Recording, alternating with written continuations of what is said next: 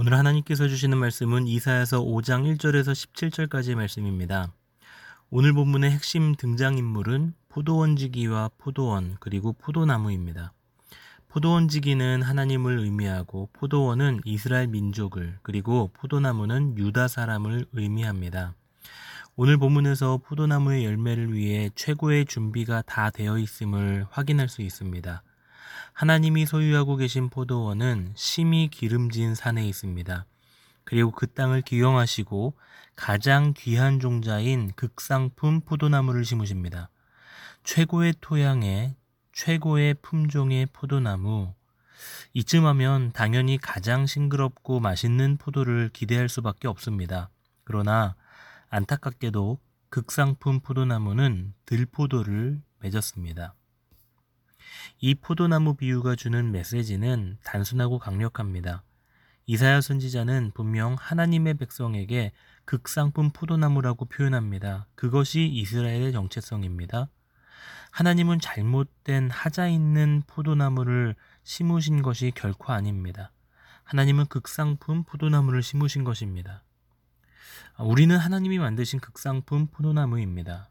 하나님은 우리를 하나님의 형상으로 창조하셨죠. 그러나 죄의 열매는 우리 안에 하나님의 형상을 망가뜨리고 어그러지게 만들었습니다. 그 결과 우리는 들포도라는 죄의 열매를 맺게 된 것입니다.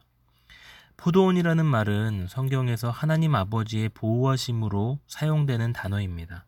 다시 말하면 하나님은 우리를 위해 포도원이라는 가장 안전한 장소에 기름진 산이라는 가장 비옥한 땅을 준비해 주셨습니다. 그리고 그 땅에 있는 모든 돌과 같은 것들을 다 제거하셨습니다. 따라서 우리가 분명하게 기억해야 될 것은 이것입니다. 하나님은 백성들을 위해 정말 최선의 준비를 해주셨다라는 것입니다. 그분은 우리에게 가장 최선의 준비로 최고의 것들을 주셨습니다. 그러나 이스라엘 백성은 어떻습니까? 이상하게도 극상품 포도가 아닌 들포도를 맺고 있는 삶을 살아가고 있습니다. 이것이 우리의 모습이고 당시 이스라엘 백성의 모습입니다. 자, 그렇다면 주인의 입장에서는 어떻게 해야 될까요? 결론은 하나입니다. 심판입니다. 5절 이하의 내용을 보시면 포도원을 헐며 먹힘을 당하게 하고 짓밟히게 할 것이며 그 땅을 황폐하게 할 것이라고 말씀합니다. 이 말씀을 우리에게 한번 적용해 보기를 원합니다. 하나님은 늘 우리에게 최선을 다하십니다. 그분은 우리의 모든 상황을 다 아시며 가장 신실한 방법으로 우리의 삶을 다스려가고 계십니다. 무엇보다 주께서 우리에게 해주신 가장 최선은 바로 2000년 전 골고다 언덕의 십자가였습니다. 자신의 독생자를 우리를 위해 십자가에 내어주신 사건은 그분이 우리를 위해 모든 것을 다 주셨다라는 것을 확증해 줍니다. 로마서 5장 8절 우리가 아직 죄인 되었을 때 그리스도께서 우리를 위하여 죽으심으로 하나님께서 우리에 대한 자기의 사랑을 확증하셨느니라. 그렇습니다. 하나님은 우리를 위해 최고를 준비해 주셨고 최선을 다해 주셨습니다. 그러나 우리는 어떻게 살아가고 있나요? 극상품 포도나무를 맺기를 원하셨는데 우리는 들포도를 맺고 있는 삶을 살아가고 있지는 않습니까? 오늘 본문을 통해 우리가 분명하게 알아야 되는 것, 우리는 하나님이 심으신 극상품 포도나무라는 사실입니다.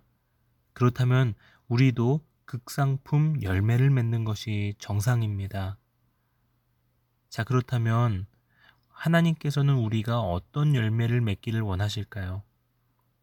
하나님께서 우리를 통해 얻기 원하시는 열매는 갈라디아서 5장에서 우리에게 분명하게 말씀해 줍니다.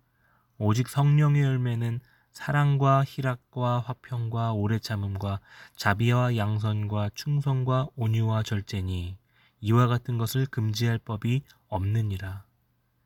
사랑하는 성도 여러분, 들포도가 아니라 극상품 포도 열매를 맺는 오늘 하루가 되시기를 원합니다. 성령의 열매가 오늘 우리의 하루의 삶 속에서 풍성하게 열매 맺게 되기를 주님의 이름으로 축복합니다.